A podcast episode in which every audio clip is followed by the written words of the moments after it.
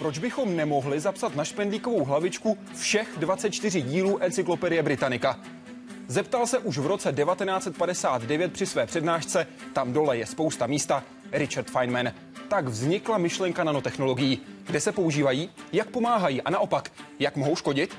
Vítejte ve světě vědy a otázek současné společnosti. Začíná Hyde Park civilizace.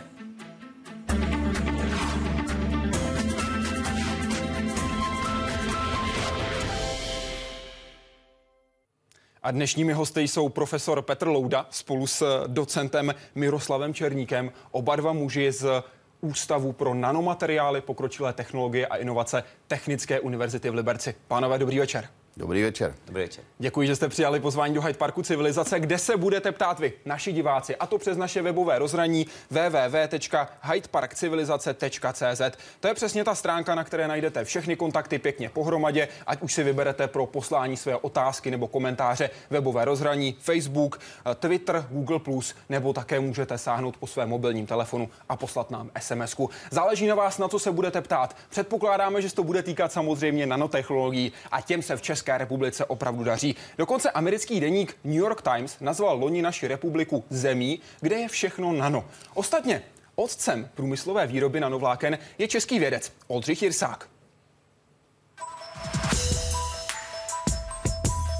Nanovlákno. Materiál třetího tisíciletí. O jeho výrobu se vědci začali pokoušet už v polovině 20. století. Do roku 2003 ovšem vznikala jen malá množství v laboratorních podmínkách.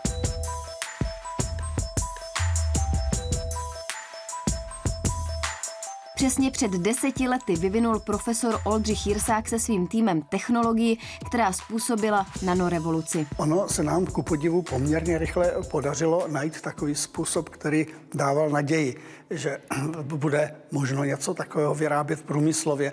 Takže ještě ten samý rok, to bylo v roce 2003, jsme podali přihlášku vynálezu a pak jsme rychle našli průmyslového partnera. Vědec z Technické univerzity v Liberci popisuje svůj objev skromně. Unikátní technologie Nanospider, pracující s roztokem polymerů a elektrickým napětím, ale brzy začala dobývat i zahraniční trhy. Česká firma, která koupila licenci, byla ještě v roce 2007 jediným producentem strojů na výrobu netkaných textilií z nanovláken na světě.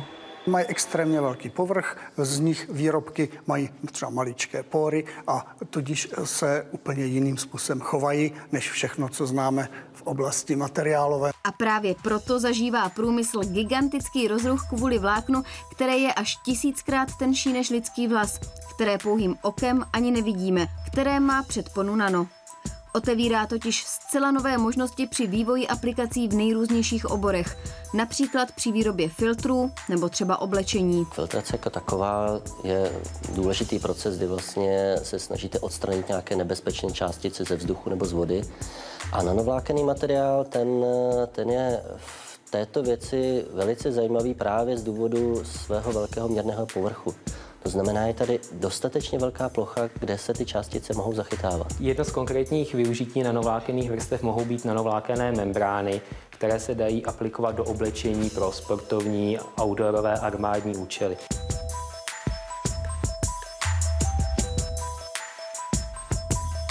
Výhodou této uh, to nanovlákené membrány, toho oblečení z nanovláken, je jeho vynikající paropropustnost. Prostup uh, potu uh, skrz tu bundu. Zároveň ta bunda je 100% větruodolná a má vynikající uh, výšku vodního sloupce. Je Česko zemí nano? Podle mnohých ano. Působí zde zhruba 70 akademických a 50 soukromých výzkumných pracovišť. Firmy spolupracují s univerzitami a výrobce nanotechnologií navíc podporuje i stát. Pánové, je podle vás Česká republika zemí nano, pane profesore? Určitě ano. E, nakonec už to zaznělo, že problematika nanotechnologií a nanomateriálů je něco, co se podařilo v České republice pro, přenést do průmyslu, z laboratoře do průmyslu. To ne každý umí. Bez České republiky šlo by to? Dokázal by to někdo jiný? Tak určitě by to šlo, ale um, my jsme byli první v, v určitých směrech, to znamená, že jsme trošku malinko tomu světu utekli a teď se snažíme samozřejmě ten náskok udržet nebo prohloubit nebo zkrátka zůstat tou doménou nano jak se o tom píše. Zatím nás tedy svět nedoběhl? Tak v některých směrech samozřejmě jo, v některých nás i předběhl, ale jsou směry nebo oblasti nano, které se snažíme si udržet a být nejlepší nebo aspoň jedny z nejlepších. Otázka od Antonína Hustolesa. Dobrý večer. Jak takové nanovlákno vlastně vzniká a jakými vlastnostmi je unikátní? Čím se zásadně liší od vlákna v úvozovkách obyčejného? Když je nano, tak bude asi hodně tenké. Jak je to s jeho pevností a jak se s ním pracuje? Pane profesore, jak vzniká nanovlákno? Nano vzniká uh, technologií elektrospinning, to znamená vlastně vynáší Eh, náboj eh, kapalnou, kapalnou fázi polymeru a při transferu prostorem se přemění v pevnou fázi, to znamená vznikne eh, vlákno, které má v průměru řádově několik desítek nanometrů. Pro vaši představu, ono to vypadá takto. Já jsem si ho sebou přines, nevím, jak je to vidět na kameru. A čím je unikátní, no je to dáno právě jeho rozměrem. Takzvaný size efekt přináší to, že když máte Eh, dejme tomu na lžice cukr a ten byste změřili jeho plochu, tak vám to dá takový nějaký obdelník 20x20 cm. Když na stejné žice budete mít rozemletý cukr do nanorozměrů, tak má plochu fotbalového hřiště. To je ta hlavní vlastnost, ta hlavní odlišnost. Ano. Jsou i jiné metody výroby? Uh, ano, jsou, ale ty se zatím nepodařilo přenést do průmyslové výroby. Proto... Jinými slovy, dokážeme pomocí těchto metod vyrobit nanovlákna nebo nanočástice jenom v laboratoři. Ne, naopak. Teď, jo, pardon. U těch ostatních, metodami. je těch ano, jiných metod. Ano, souhlas. A pojďme na to, čím se liší od vlákna obyčejného. Je to jenom ta plocha, nebo jsou tam ještě jiné charakteristiky? Tak eh, samozřejmě ten, ta plocha ta, nebo měrný povrch je samozřejmě výrazně větší. Eh, co se týče té pevnosti, tak to je zase naopak bohužel nižší. Eh, co se týče dalších vlastností, tak ten povrch jde modifikovat, má určité pory, ten, ten jeho povrch jde třeba hydrofilizovat, jde, jde, jde měnit jeho vlastnosti tak, aby se dal dále používat, funkcionalizovat na, na uh, námi zvolenou aplikační sféru nebo aplikační oblast. A jak se s ní pracuje? To byla ta poslední část otázky. Myslíte s vlákny? S tím vláknem. Vznikne nové vlákno. Samozřejmě nedá se uchopit, eh, musí se pracovat s celkem několika tisíc nebo milionů, milionů vláken, která jsou v, v současné době v chaotickém uspořádání jsou samozřejmě vyvíjeny technologie, aby ta vlákna byla nějakým způsobem koaxiální, to znamená, aby byla uspořádána, ale v současné době jsou chaotická, to znamená, musí se s nimi uh, tím způsobem pracovat. Kolik eh, vláken tvoří právě tenhle ten obdelníček, dvakrát jeden centimetr odhadem? Miliony. Pojďme si pro další otázku, která na vás čeká na webu. Poslal Petr Kulík a ptá se, když vidím obrázky nanomateriálů, vždy mi vrtá hlavou, proč a jak vlastně tyto prostorové struktury vznikají a jak dosáhnete toho, aby vzniklo přesně to, co chcete. Jak dosáhnete toho, aby vzniklo přesně to, co chcete? Dobrá otázka. Eh, zkusím na ní odpovědět trochu jinak. Eh, celý ten svět okolo nás je vlastně v rozměru subnanometrickém, v angstrémech, protože vzdálenost mezi atomy je někde kolem půl nanometru. Takže vlastně matka příroda tento svět před 4 miliardami let postavila v nanorozměrech. A my ji jenom kopírujeme. Jinými slovy, nano rozměr je přirozenější než ten, který vnímáme standardně? Eh, z pohledu konstrukce pevné fáze ano. A jak víte, že to, co jste vyrobili, je přesně to, co jste chtěli? Jak poznáte, že ten výsledek odpovídá tomu teoretickému zadání? Eh, vy jste začal eh, tady hm, jaksi vzpomínkou na pana profesora Feynmana eh, z roku 1959 a tento vizionář vlastně předpověděl něco, co přišlo půl století po něm, nebo po pronešení té jeho věty. A přišlo právě a jenom proto, že člověk, ne, že nanomateriály vznikly. To není pravda, nanomateriály není nic nového. Ty tady jsou 4 miliardy let, ale člověk dostal brýle nebo oči k tomu, aby se na ty nanomateriály mohl podívat. Brýle, kterým, kterým se říká elektronový mikroskop. Přesně tak. A teď vy něco vytvoříte, a jak poznáte, že to je přesně to, co jste vytvořit chtěli? Jenom tím pohledem nebo matematickým výpočtem? Jak má, jakou máte jistotu, že to vlákno bude umět přesně to, co jste chtěli? Tak uh, ty materiály se dají charakterizovat nejen tím elektronovým mikroskopem, například mikroskopem atomárních sil uh, a dalšími metody, metodami makroskopickými, kde vlastně sledujeme jejich vlastnosti. Například měrný povrch se dá měřit jednoduše a pevnost se dá měřit. Všechny tyhle ty vlastnosti, přestože ty, ta vlákna nebo ty materiály jsou tak malé, tak se dají měřit makroskopickými veličinami. A co samotná operace? Teď to nemyslím tím medicínským způsobem, ale tím faktickým, jak například přenášíte to vlákno z místa na místo, k jednomu měření k druhému. Tak eh, sám vidíte, že ta vlákna jsou v určitém makroskopickém útvaru, takže to není problém. Jinými slovy, musíte jich mít miliony, abyste s tím mohli dál pracovat? Tak eh, ne, například ten elektronní mikroskop je schopen vidět jedno jediné, vlákno nebo jednu jedinou nanočástici. Ale samozřejmě k tomu, abych eh, je nějakým způsobem uchopil a někam přenesl, jich potřebuju víc nebo potřebuji mít metodu tak, abych je nestratil. Jak je přenášíte? Eh, samozřejmě ta příprava je výrazně složitější než u klasických mikrovláken nebo makrovláken, ale přenášíme ji na fixovaný na nějakém podloží, kde se to pevně připevní, přilepí a Následně to zkoumáme, ať už tedy tím elektronovým mikroskopem nebo mikroskopem atomárních sil, po případě jsme schopni měřit i další fyzikální chemické vlastnosti. A díky čemu to drží na tom povrchu? Ten jeden jediný kousíček doslova a do písmene, ten jeden jediný, pokud použiju to zvětšeninu, vlas. Eh, právě tím měrným povrchem, protože samozřejmě ty povrchové síly jsou tak velké, že taková částice nebo, nebo vlákno má tendenci ten svůj měrný povrch zmenšovat, to znamená ulpívat na nějakém dalším materiálu nebo se naopak spojovat a tak dále. To znamená, ta adheze je velká u těch materiálů. Co a jak zásadně ovlivňuje vlastnosti nanomateriálů? Je to jejich struktura, materiálové složení či ještě něco dalšího? Co je vlastně základními výchozími surovinami pro výrobu nanomateriálů? Já už jsem to říkal. Nanomateriály jsou veškeré materiály, které jsou kolem nás. A teď si ale vezměme nějaký konkrétní. Dobře, vy jste si řekli, vytvoříme tenhle ten čtvereček. Co bylo na tom prapočátku? Co byla ta první ingredience? Uh, polymer. Vodou rozpustný polymer. Čeho? Jakých Pol- látek? Polypropylen, polyetylen a tak dále. V jakých množstvích? mikrogramech. Co ovlivňuje samotnou vlastnost? Co jste museli vědět, aby měly právě takovéhle vlastnosti tyto dva čtverečky? Které Chemické složení eh, té, tého výchozího materiálu a samozřejmě technologie té výroby. Chemické vlastnosti těch jednotlivých sloučení, které používáte. Ano. To znamená, když si řeknete, chceme tvrdší, jakou použijete sloučeninu? Další otázka. A jaká je na ní odpověď?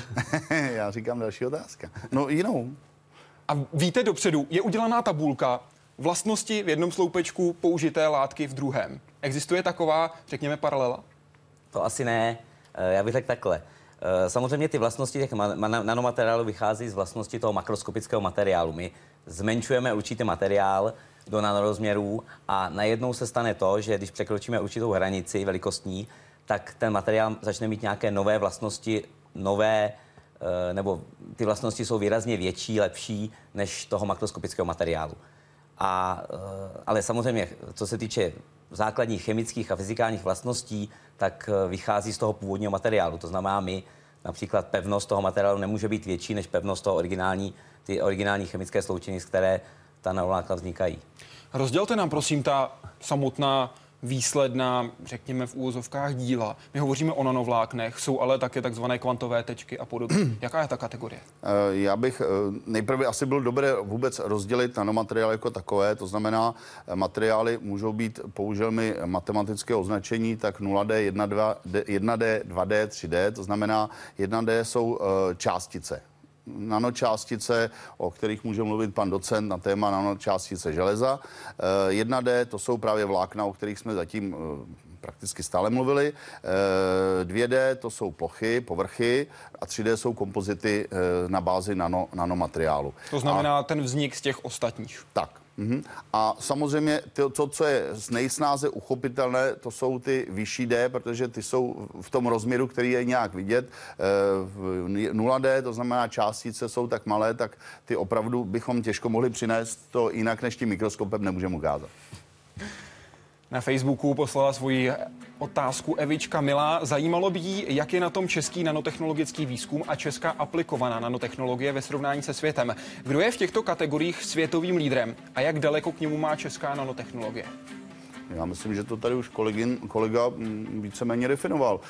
E, my jsme měli to, nebo máme to štěstí, že oblasti nanotechnologií e, díky mimo jiné panu profesoru Jirsákovi se nám podařilo e, oblasti nanovlákených struktur, ale nejenom těch, se uchytit na čele peletonu světového a snažíme se z něj nevypadnout.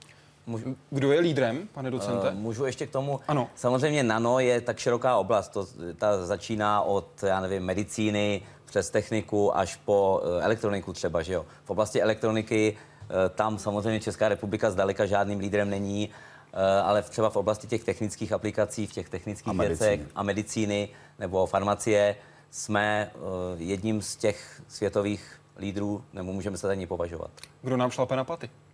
Tak šlape nám na paty samozřejmě výzkum americký, i azijský dneska, eh, samozřejmě i e- některé evropské země. Když říkáte azijský, týká se to Japonska, týká se to Číny, týká se to Indie? Týká, přesně? týká se to třeba Tajvanu, týká se to Japonska.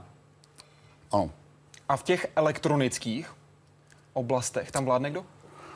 Tam Pane vládne profesore. hlavně ta Asie, no. Tam vládne Azie.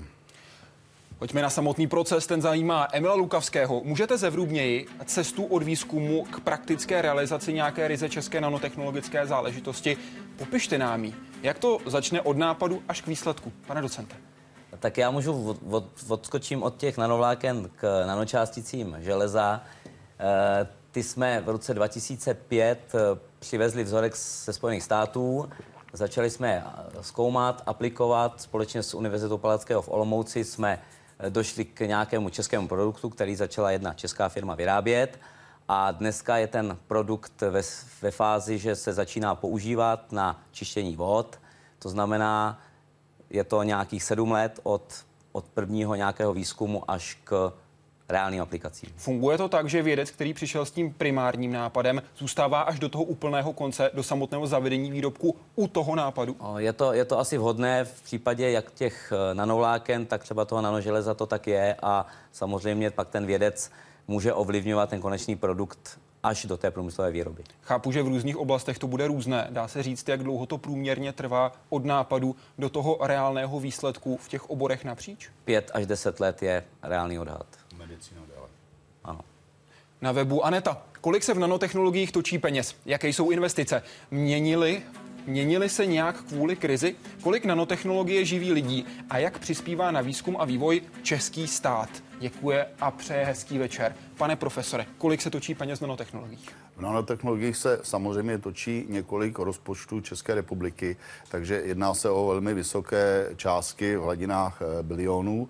Eh, Jaké jsou investice, měnily se nějak kvůli krizi. Eh, Tady bych si dovolil dokonce výjimečně pochválit český stát, že přes eh, krizi do nanotechnologií investuje společně tedy samozřejmě s Evropskou unii za značné částky. My bylo zde přednes, představeno jsme zástupci Centra pro nanotechnologie v Liberci, který byl vybudován přibližně za tři čtvrtě miliardy korun a nepocitujeme to, že bychom byli omezováni ve výzkumu z hlediska financí. Vy jste řekl několikrát český rozpočet, ono je to ale poměrně dost českých rozpočtů, když vezmeme ten celosvětový obnos peněz. Kolik jich to přibližně je? Asi 2,5 miliardy, mm, eh, Miliardy. miliardy, miliardy eh, Dolarů. dolarů. Dolarů. Tak. A Co se týká těch investic, vy jste říkal, v České republice nepocitujete problém. Pocitují ho kolegové v zahraničí? Když s nimi o tom hovoříte, říkají, máme méně peněz. Škrtají se rozpočty. Rozpočty se samozřejmě škrtají všude. Eh, Otázka je, nakolik eh, jednotlivé týmy jsou schopni přesvědčit donátory a těmi donátory vždy není jenom stát, dokonce ten stát většinou bývá majoritní, dejme tomu v oblasti investic nebo přednostně v investicích, ale poté je třeba zajistit provoz těch jednotlivých eh, technologických nebo výzkumných center a tam už víc záleží tedy na, nakolik je ochoten do toho vstoupit průmysl a další zdroje financí. Jestli, Ano, prosím, pane docente. eh, Tak stejně jako u nás Technologická agentura České republiky podporuje nanotechnologie, tak eh, Evropská unie v rámci sedmého rámcového programu má jeden z prioritních směrů taky nanotechnologie a eh, jsou vypisovány úkoly a projekty na tohle téma, takže je to skutečně priorita jak, jak česká, tak eh, evropská. Vy jste se do nich dokonce zapojili. Ano, ano. Kolik projektů máte teď spolufinancovaných z Evropské My unie? jsme v současné době ukončili letos, nebo v loňském roce vlastně jsme ukončili jeden evropský projekt a příští měsíc nám začne nový evropský projekt. Týká se aplikace nanočástic elementárního železa k čištění podzemních vod. Eh, Je to projekt velký, je tam asi 30 evropských institucí.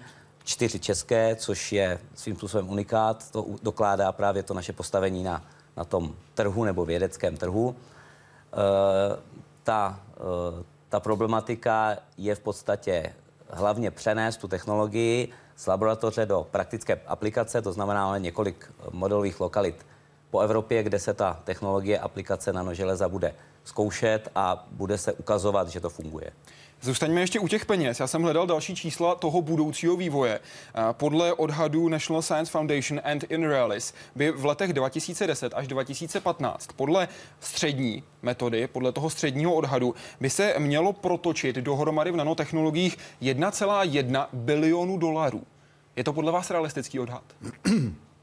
No, já samozřejmě nemůžu tušit, na jakých e, základech eh, ta, ten výpočet byl proveden, ale předpokládám, že tam je jakási korelace právě mezi tím, co jednotlivé státy nebo celky, myšleno Severní Amerika, Evropa a Azie, plánují investovat a Eh, ty investice rozhodně neustále rostou do oblasti technologií a předpokládám, že asi to číslo je reálné.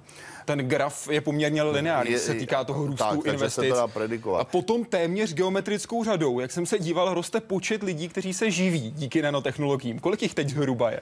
Eh, já jsem eh, právě na tohle chtěl, já jsem si uvědomil, že na to jsem odpověděl a asi to nedokážu, ale spíš bych si dovolil říct to, dejme tomu dnes je chápáno, že nanotechnologie živí vědce a výzkumníky, ale on cílem by mělo být to, aby živil lidi v průmyslu, to znamená, aby se podařilo, podařil ten transfer z laboratoří do, do fabrik, zjednodušeně, a Tady samozřejmě ne lineární, ale exponenciální řadou by měl růst počet těch lidí, kteří se tím budou moci živit. Loni bylo v České republice 142 firm, které se zabývaly nějakým způsobem nanotechnologiemi. To bylo dvakrát víc než v roce 2008. Máme čekat za další čtyři roky opět dvojnásobný nárůst. Já si myslím, že to je reálný. Budou se ty, tyto firmy, pokud se opravdu na české podnikatelské scéně najdou, dost možná zabývat nanovrstvami. To jsou neviditelné povlaky materiálu, které ale výrazně mohou měnit jejich vlastnosti odolnost proti otěru a opotřebení, lepší přilnavost nebo koeficient tření. Schopnosti, které získají materiály ošetřené nanovrstvou. K nanášení tenkých průhledných povlaků slouží například tyto plazmové pece. We have perfect engines. Okay. However, those engines still need fuel. If we decrease the coefficient of friction, of the parts in the engine, we can decrease the fuel consumption. If we will decrease the fuel consumption, we will decrease the emission of CO2 into the atmosphere. Automobilový průmysl není jediným oborem, ve kterém nachází nanovrstvy své využití. Po čtyřech letech intenzivní práce zaznamenává velký krok vpřed i medicína. Vědci vyvíjí jedinečnou antibakteriální vrstvu. Antibakteriální vrstva umí velmi efektivně eh, díky svému sloužení ničit eh, bakterie, viry, plísně a kvasinky. Unikátnost právě spočívá v tom, že ten účinek je tam udržován v podstatě jakousi rovnováhou mezi těmi jednotlivými kationty. To znamená, že ta vrstva, pokud je nanesena na jakýkoliv materiál, tak ten účinek eh, je stálý do té doby, dokud ta vrstva není mechanicky eh, z toho povrchu odstraněna. Rostok byl původně určen pro zdravotnická zařízení, jednotky intenzivní péče, operační sály, neonatologické a transplantační jednotky. Využití najde ale od veterinární medicíny až po domácnosti. Eh, třeba i za 24 hodin se tam vytvoří v podstatě takový plav v té misce, takže máme nanesenou, nanesenou tu antibakteriální vrstvu a sledujeme, testujeme, odebíráme otevíráme. Předměty ze skla, plastu, ale taky třeba latexové výrobky jako rukavice nebo kondomy. Speciální chemická sloučenina je vhodná téměř pro každý povrch. Podle jejich tvůrců by mohla zachránit desetitisíce životů. Ta účinnost byla testována a samozřejmě ten, ten virus HIV eh, to velmi efektivně eh, zabíjelo.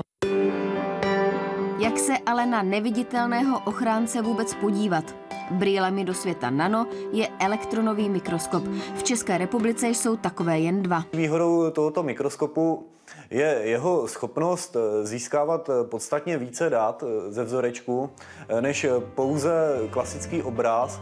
Díky tomuto mikroskopu jsme schopni kromě studia struktury ve vysokém rozlišení získávat třeba i informace o chemickém složení či o krystalografii. Díky tomu pomůže odhalit vadu materiálu i poškození na novrstvy. První výrobky s antibakteriálním povlakem by se měly na našem trhu objevit do půl roku. Podle vašeho odhadu, Co tady bude za půl roku? Jaký výrobek bude na českém trhu? Nevím. Pane docente, troufnu byste si typnout, odhadnout? Jako myslíte nový výrobek, který tady Nový není? výrobek, který tady bude zavedený na českém trhu, který si budeme moci jednou odpoledne koupit. To já taky nemůžu odhadnout. Na jaký se těšíte? No těšil bych se, těšil bych se na nějaký výrobek, který bude sloužit eh, široké veřejnosti a ukáže to, že nano eh, má svoje pozitiva a má dneska takhle, dneska si samozřejmě koupíte všechno nano, koupíte si zubní pastu, která je nano, barvu, která je nano, koupíte si nano ponožky, ale eh, jsou to často jenom módní slova, která dodávají tomu výrobku atraktivitu a ne skutečnou, skutečný obsah. Honza D., do jaké míry, do jaké míry ovlivní nanotechnologie vývoj technologií informačních? Mini, miniaturizace, výpočetní výkon, kapacitu pro ukládání dat. Jakou budou hrát roli v běžném životě člověka? Samozřejmě velkou.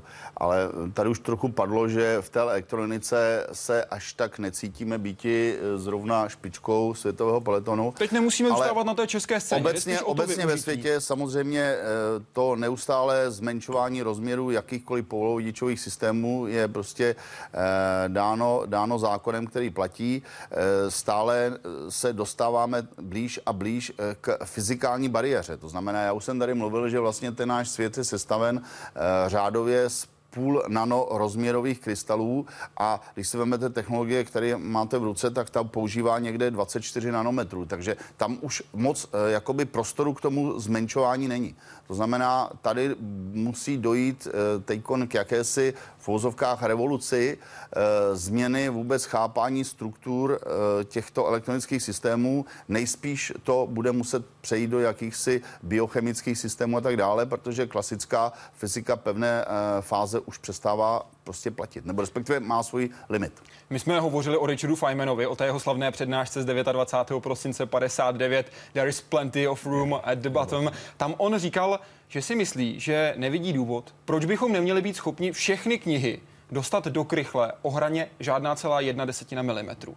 Jak velká krychle by teď musela být, abychom dostali On- všechny informace? On mluvil o uh, encyklopedii Britannica a já si myslím, že dneska ty čipy jsou schopny tuto informaci pojmout. Takže A dokáží víc? Kolik toho dokáží dnes? Eh, Takhle, dneska kolega už říkal, ta technologie někde 22 nebo 24 nanometrů výroby eh, teda plošných spojů. Jsou samozřejmě pokusy ukládat informace do struktur, jako jsou, jako jsou nanotrubičky nebo, nebo fulerény, a e, to znamená, nebo ty biologické systémy, kde bychom se samozřejmě dostali ještě o řád níž. Ale to už je tak hranice, teda už ta konečná, protože níž už se samozřejmě s těma strukturama dostat nemůžeme.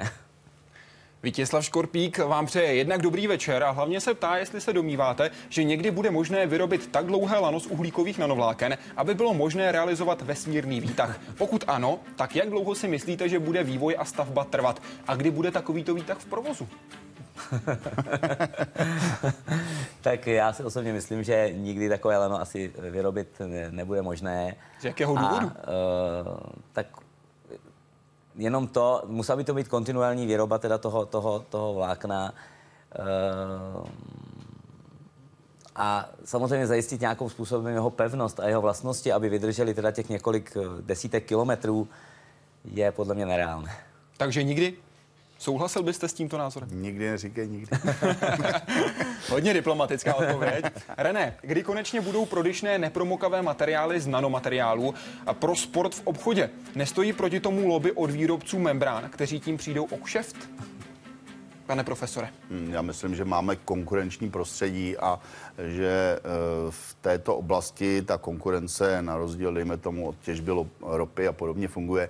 Takže eh, tady si myslím, že eh, tomu rozvoji těch nových textilních struktur nebrání, nebrání nějaká lobby. Je to otázka opravdu toho výzkumu v, těchto oblastech a jsem přesvědčen, že jak jste se mě ptal, co bude za půl roku a my jsme oba odpověděli, že nevíme, tak zrovna v této oblasti to klidně může něco být, co bude lépe fungovat, jako dejme tomu jakési termoprádlo nebo inteligentní eh, oblečení, které bude mít lepší vlastnosti než ty současné. Tam je to možný, protože ten vývoj probíhá a e, není tady příliš jakési těžké a složité schvalovací, e, schvalovací proces, který by tomu bránil. Na Rally Dakar dva české týmy teď jedou s oblečením, právě které vzniklo díky vývoji nanomateriálů. Tady bude do toho půl roku už možnost, že tyto materiály budou i volně na trhu, volně na skladě. Možná to nebude do půl roku, možná to bude do dvou let, protože samozřejmě ten přechod od toho malého množství pro průmyslo, do průmyslové výroby je vždycky problematický, ale eh, samozřejmě je to, je to, je to reálné a doufám, že to bude. Lukáš Novosad. Nanotechnologie mají jistě velký potenciál přinést mnoho pozitivních změn do našeho každodenního života. Co ale jejich druhá stránka? Využití například pro vojenské účely či dokonce terorismus. Vojenské účely. Ano, je to tak. Jaké vojenské účely? Čím můžou nanotechnologie pomoct armádě? Eh, můžou pomoci v tom, že máte k dispozici materiál, který má lepší užitné vlastnosti než ten stávající. Ať už se jedná o zbraně nebo eh, oblečení toho vojáka, ochranné pomůcky a tak dále. To znamená ano, třeba lehčí neprůstřelná vesta, ano, lepší ano, senzory přesně, robotických v úvozovkách ale, vyslanců, lepší senzory zbraní. Pane redaktore, promiňte, ale zneužít. Zneužít se dá všechno. Na to teď nepadá ta otázka, tam padá na ty možnosti, na ty alternativní jsou, jsou, jsou samozřejmě uh, možnosti zneužití nejenom tedy z oblasti vojenství, kterou ovšem tak trochu chápem, že by nás mělo spíš chránit, jako spíš oblasti, dejme tomu, toho terorismu. Mo, mohu. Náš kolega profesor Lukáš má v současné projekt, který se tohoto dotýká. Je to právě využití nanovláken k jednak záchytu možných radioaktivních látek a k záchytu likvidace biologických, biologických látek, to znamená biologických zbraní. Jo. To znamená, je to zase ta oblast spíše uh, ta, té ochrany proti, proti uh, nějakým teroristickým nebo vojenským akcím. To by vypadalo jak? Speciální rouška, speciální oblek? Ano, ano, ano. Na webu otázka od eh, Lubomira. Doslechl se, že je možné z nanovláken vyrobit i fotovoltaický článek s výrazně vyšší účinností oproti současným křemíkovým článkům. Je to skutečně možné? V případě, že ano, existuje už nějaký prototyp? Je to možné? Možné to je, zkouší se to. Eh, jsou to uh, materiály na bázi oxidu titaničitého například, které se dají buď vyrobit ve formě nanočástic nebo, nebo nanovlákených materiálů a zkouší se jako, jako, jako foto. Aktivní. Jaká by byla ta nová účinnost? O kolik by to bylo lepší?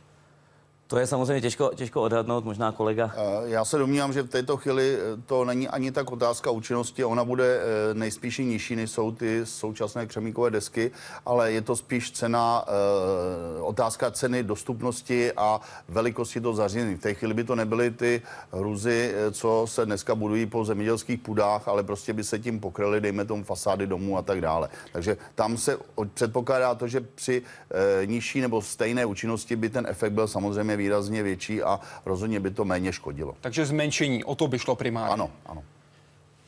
Sáhneme si na Facebook pro otázku od studenta VUTF SI. Dobrý večer. Je pravda, že fulereny jsou tvrdší než diamant? Existuje lehčí materiál? Narážím na materiál s dutými trubičkami s obsahem vzduchu 99%. Jak daleko jsou ve vývoji průhledné dotykové obrazovky? Vezměme to od začátku. Co jsou fulereny? Fuleren je eh, uhlíková struktura eh, v podobě koule, eh, která má 64 stěn a uh, je otázka, co je tvrdost jako pojem. Uh, samozřejmě tím, že ta struktura je podobně, stejně jako diamant prostě na bázi uhlíku, uh, záleží na tom, jakým způsobem ten fuleren je uspořádán, ale po principu není nic proti tomu, aby byl tvrdší než diamant. To ano. Rozdíl je samozřejmě ten, že průměr fulerenu jsou jednotky nanometrů a ta tvrdost se tam špatně měří. Co jeho hmotnost? Um, on to tam píše. Je to vlastně uh, struktura, která je obalená uhlíkem a uvnitř je samozřejmě vzduch, takže uh, je to lehký. No. Jak daleko jsou ve vývoji průhledné dotykové obrazovky? Já nevím. Pane docente? Já taky nevím, ale ještě bych k těm trubičkám. E, trubičky jsou samozřejmě jedny z nejpevnějších materiálů, které byly člověkem vyvinuty. E, jsou lehké, pevné, Eh, a samozřejmě eh, jako materiál budoucnosti je možné s nimi, s nimi uvažovat. No. Jsou tady teprve chvilku od roku 91, kdy byly vyvinuté. Jestli k tomu mohou, tak eh, ano, oni mají na sobě ještě pemprsky, takže z pohledu vývoje materiálu jsou velmi, velmi, velmi mladí, ale e, víme u nich už například to, že mají o dva řády vyšší pevnost než třeba ocel. Ano, to znamená, lze očekávat tady opravdu velmi e, bouřlivý růst, možná to je zase další odpověď na vaši otázku, na kterou jsme nedokázali odpovědět, že e, firmy e, v zahraničí se vrhly právě na průmyslovou výrobu fulerenů a nanotubes s tím, že dneska e, ta cena, která dřív byla víceméně překážkou jejich rozvoje a jejich použití, e, dnes exponenciálně klesá. To znamená, dnes se to stává normálním technickým konstrukčním materiálem a já jsem přesvědčen, že v oblasti zrovna e, těchto nanostruktur uhlíkových nakonec e, minulá eh, cena za Nobelovu cenu byla právě za eh, nové uhlíkové struktury, tak eh, tam, se lze, tam lze očekávat jeden z největších rozvojů právě nanomateriálu. Další rozvoj může přinést nanovlákna. Ty totiž jsou využívány a do budoucna možná čím dál tím více budou využívány v tkáňovém inženýrství. Tkáňová laboratoř na Technické univerzitě v Liberci vznikla před necelým rokem. Je prvním článkem dlouhého řetězce od laboratorního výzkumu k tkáňovým náhradám. Nanovlákna a buňky. To jsou základní ingredience receptu na vypěstování nové tkáně. Pokusy většinou vypadají tak, že daný materiál vysterilizujeme a poté buňky nasadíme na ten materiál a zkoumáme, jestli se buňky přichytily na ten materiál a jestli se rozmnožují po jeho povrchu, jestli tam rostou, jestli materiál jim nevadí, jestli ta struktura je dobrá pro to přichycení. Slouží to v oblasti takzvané reparativní medicíny, kdy uměle vytvořená tkáň je vracená zpátky do pacienta a přitom je to jeho vlastní genetický materiál. Zatím vědci zjišťují reakce buněk a nanovláken v laboratorních podmínkách. Nanovlákna si vyrábí sami. Například takto vzniká trojrozměrné lešení pro vypěstování cévy. V ideálním případě buňky pacienta prorostou tímto nosičem, nanovlákna se rozpadnou a nahradí je nová tkáň. Unikátnost tohoto pracoviště spočívá především v tom, že disponujeme třemi podstatně různými technologiemi výroby nanovláken. A to je jednak elektrostatické zvlákňování, dále rozvíjíme tažení individuálních nanovláken a v současné době také technologii odstředivého zvlákňování. Domnívám se, že eh, takto není vybaveno žádné pracoviště v České republice. Nanovlákna jsou v této oblasti výhodná proto, že připomínají strukturu mezibuněčné hmoty. My se věnujeme tomu takzvanému in vitro testování, neboli v laboratoři s buňkami pouze. Dalším krokem je potom in vivo testování s laboratorními zvířaty. Nanovlákené tkáňové nosiče čeká ještě dlouhá cesta, než je začnou lékaři využívat v praxi. Pokud se ale vše povede, mohli by pacienti třeba místo umělých chrupavek nebo srdečních chlopní dostávat své vlastní, vypěstované z kousku látky a několika buněk. Veronika Kvaková, Česká televize. Pane docente, co bude se zbytky těch nanovláken v okamžiku, kdy to lešení je použité a pak se rozpadne? Na co se rozpadne? Eh, samozřejmě materiál těch nanovláken musí být takový, aby byly eh, vodou, vodou rozpustné, to znamená časem musí dojít k tomu, že buď se částečně vstřebají do té nové tkáně a ta je postupně vypudí, anebo se sami o sobě sami, sam, samovolně rozpadnou. Jinými slovy, musí být udělané tak, aby pak neškodili tělu? Ano. Jak jsou tedy udělané? Rozpadnou se na nanočástice, které pak tělo plynule vyloučí, uh, ne, ne, nebo ne, se pohybují v řečišti? Musí být chemicky rozpustné, vodou rozpustné, to znamená... Uh, nezbyde po nich vůbec nic. Nezbyde po nich vůbec nic. Facebook využil Petr.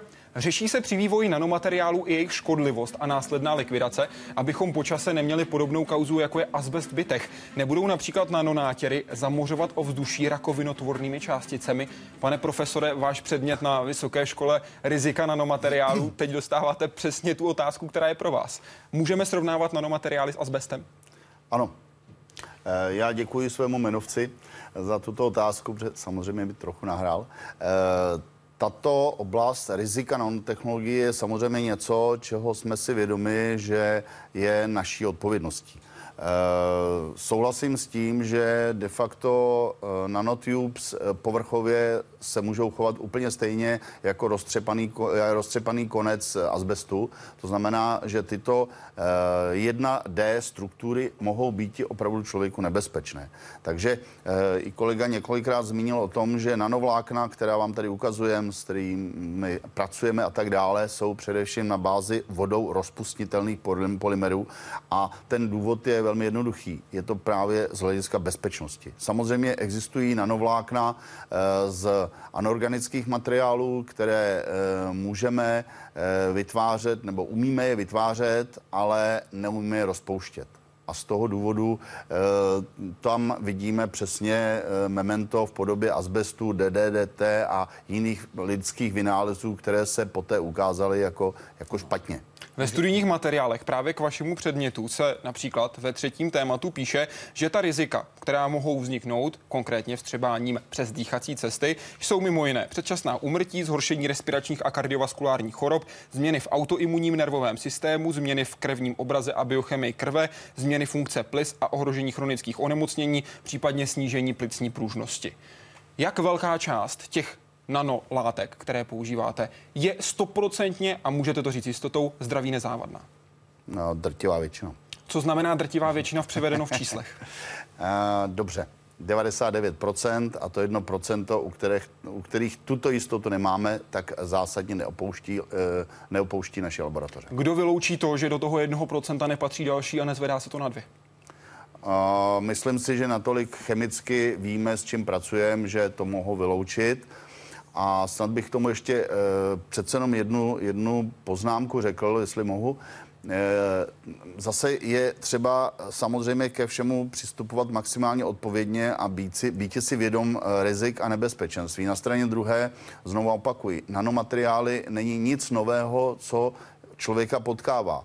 My jsme před 40 tisíci lety žili v jeskyních, v nich jsme pálili oheň, když jsme se to naučili a splodiny z ohně nejsou nic jiného než nanočástice, které zamořovaly vlastně to prostředí a ten člověk v tom žil a žije do dneška. Zdraví Spaliny... mu to ale nepřidalo samozřejmě. Eh, dobře, ale eh, na straně druhé nanočástice, které se dostávají do člověka, není, nemůžou vznikat pouze a jenom z lidské činnosti, ale když vychrlí sopka na Islandu eh, dávku, tak nakrmí celý svět takovým množstvím eh, nanočástic, eh, jaký nedají dohromady ani všech těch 65 milionů aut, eh, co se tady eh, provozuje. Dobře, ale to, že Eja Fiatla je chytl něco vychrlí, úplně ovlivnit nemůžeme. To, jestli si vezmeme nějaký lék, který nám určitým způsobem to tělo zamoří, ovlivnit můžeme.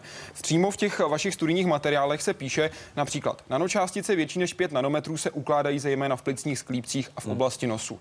Odstranění nanočástic plic je pomalejší než větších částic. Mnoho nanočástic se přemysťuje do lymfatických uzlin. Tohle musí mít ty konkrétní důsledky, které tedy nejsou vyloučitelné. Pane docent. Eh, to je možná důvod, proč ty fuarény, které jsou dneska známy už 30 let nebo kolik, nejsou ještě využívány v takovém, takové hojné míře, jak bychom čekali protože se právě zkoumají jejich možná zdravotní rizika.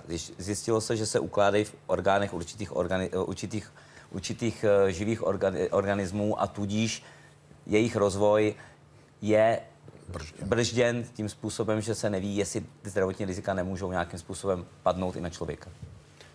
Vladimír Zemaník se vybral pro svou, pro svou cestu otázky do studia Facebook. Ptá se, jestli si myslíte, že současná legislativa Evropské unie, respektive České republiky, v oblasti nanotechnologií dostatečná k zabezpečení ochrany jak životního prostředí, tak člověka a v souladu s principem předběžné opatrnosti. K tomu můžu říct několik nebo dvě věci k tomu řeknu. Evropská unie již dlouhou dobu uvažuje o určité labelizaci výrobků. To znamená, že výrobek, který by obsahoval nano, materiál by měl na sobě nějakou značku nano ale uvědomme si, že by to muselo mít pravděpodobně mléko, máslo, Všechno. protože všechny, prostřed, všechny přírodní produkty, nebo hodně přírodních produktů je určitým způsobem nano, samo, samo o sobě svojí podstatou. Ale samozřejmě existuje v tomto, v tomto směru určitá eh, legislativa, existuje v tom určitý výzkum, určitá, určitá jednotnost toho postupu Evropské unie. Je ta legislativa dostatečná podle vašeho názoru? Eh, je určitě na straně bezpečnosti, to znamená, že všichni se snaží nepovolit výrobky, které by mohly mít potenciálně nějaký negativní vliv na životní prostředí. A je dostatečné? A Z mého pohledu ano. Pane profesore? Ehm, myslím si, že ano a co, ať eh, na Evropě leda co skritizují, tak musím říci, že zrovna Evropa je v tomto asi tak nejodpovědnější z těch základních ekonomických center, které na světě jsou. To znamená, jestli se k tomu někde přistupuje odpovědně, tak je to právě v Evropě. Nakolik to stoprocentně eh, kryje eh, zákazníka, teritorium Evropy a tak dále, to samozřejmě zcela nemohu posoudit, ale jsem přesvědčen, že když k ničemu jinému, tak k tomu Evropa evropská byrokracie tedy aspoň má odpovědný přístup. Studium toxicity nanomateriálu, to si vzala za své nanotoxikologie. A v, konkrétně ve třetím tématu vašeho kurzu se píše, že právě tato věda ovlivňuje tvorbu nové legislativy. Jak konkrétně ji ovlivnila? Uh, možná tady teď trochu to přehodím spíš na kolegu, který zrovna tuším příští víkend letí Pojď, do Helsinek. Přijmete tenhle míč, je na vaší straně. Ano, ne, v pondělí odlítám, odletám do, do Helsinek, kde je právě na toto téma určitá, uh, určité eh, jednání nebo, nebo schůzka zástupců evropských zemí. A uh, samozřejmě, uh, jak už jsem říkal, jsou zde, jsou zde uh, určité snahy nějakým způsobem uh, to uchopit a najít nějaká, nějaké principy toho, jak přistupovat teda vůbec k toxicitě, k nebezpečnosti nanomateriálů, jak jsem říkal, ten labeling, to znamená nějakým způsobem uh, označkování těch materiálů. A uh, samozřejmě uh, je to, je to věc složitá, je to věc, je to věc citlivá a proto se a je to věc řešená reálně. Je Přišli věc, ano. vědci s nějakými konkrétními návrhy, řekli, my jsme vyzkoumali tohle, dejte to do legislativy. Zkoumá se například vliv jak nanovláken, tak nanočástic na e, různé organismy od jednobuněčných až po, až po člověka. A do paragrafového znění to skutečně jde. E, nedá se říct, že by to šlo ještě dnes do paragrafového znění, ale uvažuje se o tom, že by se t- takhle mělo postupovat. Podle vás to tam půjde? Ano. Určitě ano. E, na straně druhé zase třeba samozřejmě se na to dívat z pohledu, že není možno vytvořit takovou legislativu, která prakticky všechno zakáže a tím ta Evropa ztratí svoji konkurenceschopnost právě, dejme tomu, v porovnání se Severní Amerikou nebo s Ázií, kde si s tímto výrazně méně e, dělají hlavu. To znamená, e, to, že je nutná bezpečnost, nanobezpečnost, o tom samozřejmě není nikde sporu ani mezi věci, ani mezi úředníky Evropské unie, ale zase není možný na základě toho vytvořit jakýsi systém zákazů, který by vlastně svázal ruce nejenom tedy tomu výzkumu, to by se to asi tolik netýkalo, ale především následně té průmyslové výrobě. Na webu otázka od dalšího z našich diváků, konkrétně od Honzy D. O čem se v souvislosti s nanotechnologiemi málo hovoří, jsou určité filozoficko-etické otázky. Ve svém důsledku by nám jednou mohly umožnit ovládnout hmotu, živou i neživou. Zabývá se vědecká obec těmito otázkami, zneužití, vymknutí kontrole a tak dále. Já osobně, osobně v tomto nejsem nějak, nějak zběhlý, nebo není to oblast, kterou bych se nějak zabýval, já nevím, si kolega. Pane profesore? Ano, mám s tím problém. Jaký? Mám přítele v loďi, který mi ukázali, jak velmi snadno mění DNA. Čeho konkrétně? Lidskou DNA. Lidskou DNA. To znamená, on dělal pokusy s lidskou DNA? Ano. Jaké pokusy? Jaké? Prostě ukázal mi v laboratoři v hodnotě, dejme tomu, 1 milion dolarů, jak snadno se ta DNA dá měnit. A Co na ní tím... tedy dokáže tak snadno změnit? Já nejsem biolog. Tak to, takže, co vám ukázal, dobře, to, co vám řekl. Polohy jednotlivých těch částic v řetězci, které je možno přemístěvat, měnit a tak dále. To znamená Jinými slovy, dokázal by změnit vlastnosti DNA? Ano. Dokázal by je změnit tak, že by vyvinul, dejme tomu, super člověka? Nevím. Nebo naopak dokázal třeba implantovat někomu nějakou chorobu? To je to, z čeho mám právě nepříjemný pocit. A to, co vám on řekl, je to to riziko, které on bere za své? Určitě ano. A co s tím tedy dělá? Uh, pokud vím, tak vše zůstalo pouze a jenom v té laboratoři, kterou mi ukazoval. A máte jistotu, že to se to nedostane ven? Ne. Máte obavu, že se to dostane ven? Ano. Co byste s tím udělal, pokud by se to dostalo ven? Já už asi nic. Proč vy už nic? Je to znova o tom možnosti zneužití. Ta otázka od Honzy D je spíš v oblasti filozofickém a já jsem toto otevřel právě, že z pohledu filozofického já mám problémy s nano aktivitami v oblasti medicíny, především v oblasti e, DNA. Ve studijním programu bakalářského oboru nanomateriály se konkrétně píše, že studium doplňuje odborná praxe a humanitně a sociálně zaměřené semináře a projekty. Jak připravujete svoje studenty na toto dilema, na tuhle otázku? Uh, tak uh, ty humanitně zaměřené mm, semináře jsou spíše o uh, podnikání nebo, nebo věcí právních, to znamená, to znamená nějaké patentové ochrany a tyhle, ty, tyhle ty záležitosti. Netýká se to přímo teda filozofie nebo oblasti, oblasti A řešíte roste. alespoň třeba v nějakých seba seminářích, protože na webu se také píše, že výuka je založena výrazně na osobním lidském přístupu. Tohle tak- tu otázku otevřete? O, osobní lidský přístup je daný tím, že každý student, který studuje, tak už od druhé ročníku se může zapojit do práce v nějakém výzkumném týmu, pracovat na konkrétním tématu a e, směřovat e, svůj profil směrem, který chce. To znamená, kdo chce do techniky, kdo chce v oblasti životního prostředí, kdo chce směrem k lékařství, tak si najde téma, které mu vyhovuje a kterým se vydá. To znamená, to je ten e, individuální přístup ke studentům. Chybí to? Takováto otázka otevřena na akademické půdě. Já si myslím, ne, já si nemůžu představit kantora, který by o těchto věcech, když přednáší o nanotechnologiích, nemluvil. Vy tedy mluvíte? Samozřejmě. Jak mluvíte? Snažím se česky. To jsem předpokládal, byť na vašem webu slibujete, že do roku 2013 budou všechny podkladové materiály v angličtině. Ale zůstaňme o tom, co říkáte. Říkám právě to, co si myslím, kde e, jsou oblasti rozvoje nanotechnologií z hlediska supportu, techniky, technologie a kde může být konflikt mezi tou, tím filozofickým pojetím, kde vidím především tu medicínu. Jdeme si na Facebook pro otázku od systematika. Jaká je největší meta v nanotechnologiích? Co by byl největší úspěch? Bylo by to v úvozovkách v řádu nanosvěta, třeba počítač z pár atomů, nebo naopak několik kilometrů vysoká budova? A tak jedna taková představa je nanobot, či nanorobot, který se bude pohybovat uh, lidským uh, tělem, to znamená žílami a opravovat poškozené buňky. To je třeba jedna z met, který, která by mohla v budoucnu, hodně vzdálené budoucnosti, uh, být dosažena. O tomhle psal eh, Kim Eric Dexler, muž, který je známý jako popularizátor, muž, který napsal knihu The Coming Era of Nanotechnology a on tam právě ten nanorobotický svět, kdyby jeden nanorobot dokázal oskenovat jakoukoliv věc, druhý, takzvaný assembler, by ji potom dokázal vytvořit.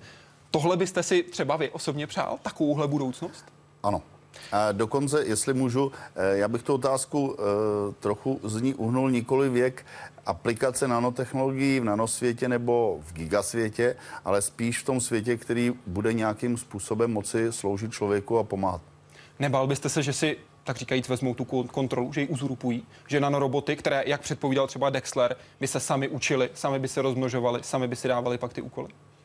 A myslím si, že eh, přece jenom chybovost, chybovost člověka je natolik uh, vlastní jemu, že uh, asi úplnou jaksi kontrolu nad procesy e, biologickými a tak dále, ta technika nikdy nepřevezme. Vždycky tam bude e, ten lidský faktor, který se dá velmi špatně naprogramovat. Je budoucnost na robotech, případně jak blízká? No, je hodně vzdálená, ale budoucnost to je. Jak, co to znamená hodně vzdálená? Jedna, dvě, tři, deset generací? 50 let. Na webu se ptá Ivan. Měli jsme dobu kamenou, bronzovou, železnou, století páry, dobu tranzistorů. Teď žijeme v době sítí a informačních technologií. K jakým letopočtům bude jednou historie přizazovat pojem nanodoba? Už nastala, anebo se teprve volačo chystá? A co přinese, pane docente? Tak eh, já si myslím, že to nano je samozřejmě módní slovo, takže všechno se dneska spojuje s nanem. Ta doba nano začala před, já nevím, 20 lety, když se to dá říct, poběží třeba ještě dalších 50 let, ale e, já bych to nenazýval dobou nana. E, já si myslím, že je to to, že technika došel, došla do takového stádia, že skutečně už umí vyrábět a využívat struktury, které jsou velikosti nanometrů, ale jako samostatnou dobu nano bych to asi nenazýval. Pane profesore, téma vaší profesorské přednášky byla 21. materiály 21. století, nanomateriály. Podle vás ta revoluce přišla nebo přijde? Jako byla doba páry? Bude to taková revoluce? Je, je, je tady, eh, možná bych eh, společně jako Mirek to nenazval tedy eh, nano, ale spíš atomární. Sms zvolil další z našich diváků, který se ptá, je pravda, že průkopníkem nanotechnologií byl ve skutečnosti Jára Zimmerman? To je jisté. O tom není Bez diskuze, bez diskuze. Co ještě dal nanotechnologiím? Já si myslím, že si nám předpověděl i pikotechnologie, které nás budou čekat za 100 let. Předpokládám, že těsně se minul s Richardem Feynmanem. Uh, 50 let. Možná se i potkali. Zrovna tam běžel s tou přednáškou. Je třeba Richard Feynman tou největší osobností, tím největším pojmem? Eh, Já myslím, že ne, totiž eh, takhle, když si vezmeme nositele Nobelovy ceny, které můžeme spojovat s nanotechnologií, tak prvním nositelem by pra, byl pravděpodobně Richard Zygmundy v roce 1925, který objevil koloidy. A to jsou vlastně první nanočástice, které lidstvo začalo zkoumat. To znamená, že eh, ta doba těch nanotechnologií začala před skoro 100 lety. A Richard Feynman jenom eh, byl takový vizionář, který předpověděl, že se něco stane a teprve, když se to stalo v těch 80. letech, tak se lidstvo vrátilo k tomu Feynmanovi. To znamená, že ono si našlo toho svého průkopníka zpětně, ale mohlo si tak stejně najít toho Richarda Zygmundyho. Každopádně na Jaru Zimmermana nikdo z nich neměl. Určitě ne. To je největší velikán viry. Oběma vám moc děkuji, že jste byli hosty Hyde Parku Civilizace. Hezký večer. My moc děkujeme za Děkujeme. pozvání. Naschledanou. Děkujeme, nashledanou. A já doufám, že vy s námi budete zase za 14 dní, protože příští týden uvidíte debatu s novým prezidentem České republiky. Buďte s námi ale za těch zmiňovaných 14 dní, protože budeme mluvit o výročí 10 let a jeden den od jedné z největších tragédií kosmonautiky vůbec. A to konkrétně pádu, při kterém zahynulo 7 lidí. 63 km nad Texasem, 16 minut chybělo do přistání raketoplánu Columbia. Toto smutné výročí si připomeneme. Tak buďte u toho, diskutujte na Facebooku i na webu. Teď hezký večer.